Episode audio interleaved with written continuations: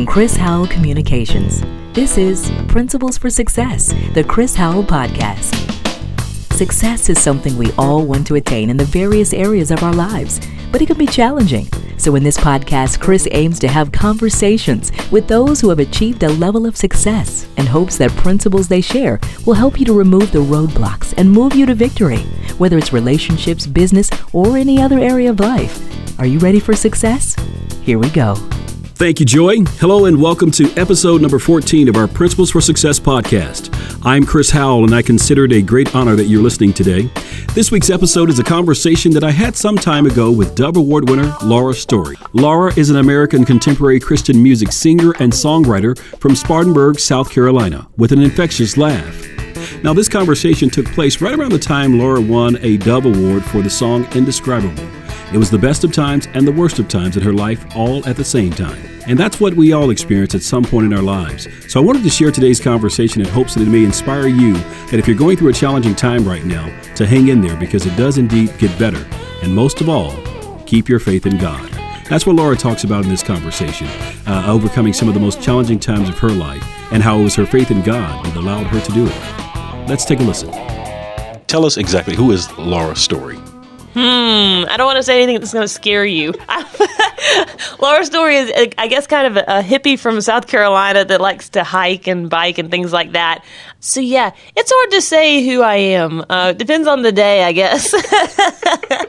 well, one thing for certain, you're certainly a, a, worship leader, so to speak, because many folks certainly go into worship with your songs. Talk about how you worship and what yeah. takes you to that place to where you can write such a song that moves in such a compelling way. Huh, wow. Well, first of all, it's a it's a huge honor that I even get to write worship songs. I'm, I'm a worship leader at my church in Atlanta, a church called Perimeter Church. I've been there almost six years, and um, taking the job, you know, just as this young kid, I I don't know if I really got it um, initially that being a worship leader, it's choosing the very utterances of the people of God. Um, as they come before the Lord to give him praise and as they come before the Lord to confess and and that's a huge responsibility choosing the words that God might want to say to his people on a given Sunday and um, so it was very humbling uh, realizing just the weighty responsibility there. You know, and many folks hear about the fact that you're a Dove Award winner, but they think, you know, well, this is something that just happened, uh, that you just got started. But you've been at this for quite some time. Talk about uh, the history of uh, your music uh, career. Well, are, are, you calling me old? Are you saying I'm? no, not that at all. I'm totally getting with you. Just saying you've been working at it, you know.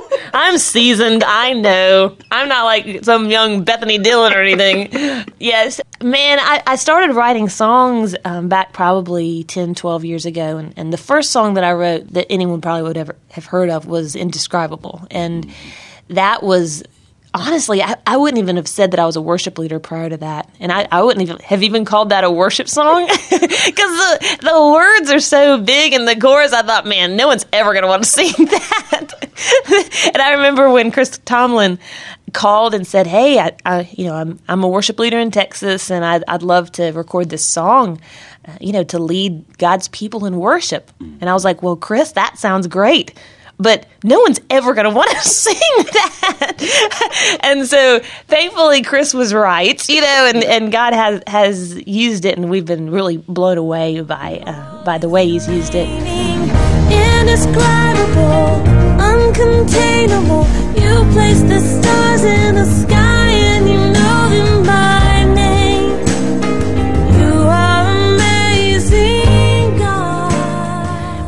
was the beginning of, of me writing songs for the church, um, the, the, love that God is is has allowed me to do that. You're certainly a woman of faith. In 2005, you experienced a uh, tragedy in your family that uh, certainly your faith had to bring you through a moment such as that.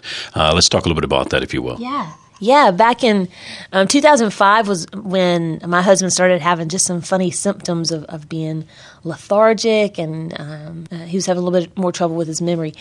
And it was in 2006 actually that he was diagnosed with a brain tumor and we went through a ton of surgeries and and at first we just thought okay you know we're going to get this taken care of and get back on the the track you know the plan that we had for our lives. And it ended up going a whole lot different differently than, than we expected, and um, he actually has some disabilities because of just just some complications from the surgery, and so he struggles with um, his short term memory and um, only has about fifty percent of his vision, and and I, I share that just because our, our lives have have ended up looking a lot different than, than we thought they would, and whenever I think a believer goes through something like that, uh, where they wholeheartedly believe that God can heal but for whatever reason God chooses not to in a certain situation. Uh, I know for me there was a lot of disappointment yeah. that I that I faced and, and I'm learning to work through and I'm learning to trust that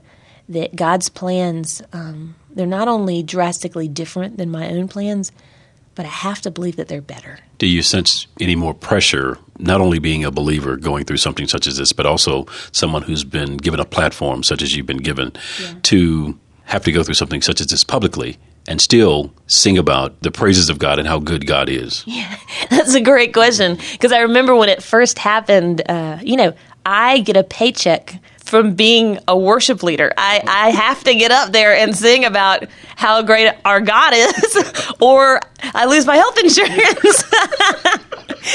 I hope that's not too blunt, no, no, but uh, but it was good to have that discipline though. And the yeah. more I started to search scriptures, the more I saw that this is a fairly normal theme of worshiping God when life is hard. You you look at King David who says I will bless the Lord at all times. Not I feel like blessing the Lord at all times, but there's this volitional effort of I'm going to worship him not because I understand the way that he's dealing with me now, but because I believe that in every season of my life God is good and he is always worthy of all of my praises. And so just knowing that um, there's this freedom of, okay, I may not understand anything else in life, but I do trust that God is good.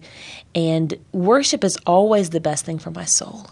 It's always the thing that recenters me. Um, you know, if my circumstances are are the biggest thing in my life, and I'm trying to figure out how to fit God into that, um, th- then I'm really off base. But if I'm keeping God at the center and trying to evaluate my circumstances based on what I know to be true of God, there's a peace that, that comes over me when, when I when I just keep the main thing the main thing.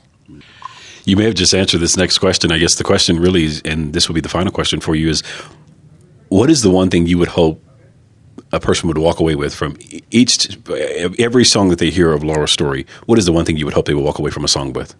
Oh man, I would just say hope. You know, we we get to travel around and and visit a lot of different churches and talk to a lot of different people and and if they walk away saying, "Oh, that's so sweet that that little girl shared about that story about her and then the guy allowed her to write songs about it. That's not the point. the point is uh, that we have a God that uh, who redeems all things. All things. Those are the pits in our life that we just all of a sudden find ourselves in. It's the pits in our life that we, you know, jump into, you know, due to our own sinfulness. Uh, but God truly, His plan includes all of that. It's, it's amazing to think that everything in our lives is an ingredient into this um, this thing that God is making, this work He's doing in our lives. And so I, I long so much for people uh, not just to hear our story and to praise God from that, but to look at their own stories and see, okay, how is God going to use this mess in my life to glorify Himself? Laura Story, thank you so much for speaking with us. Oh, thanks so much for having me. You are amazing, God. I know you've enjoyed this interview with Laura. More information regarding her is on our website at chrishowellonline.com. Thanks again for listening. Talk to you next week. To learn more about Principles for Success and Chris Howell Communications, visit chrishowellonline.com. Once there, access our media archive and find out about the other ways that Chris Howell Communications can inspire, impact, and inform.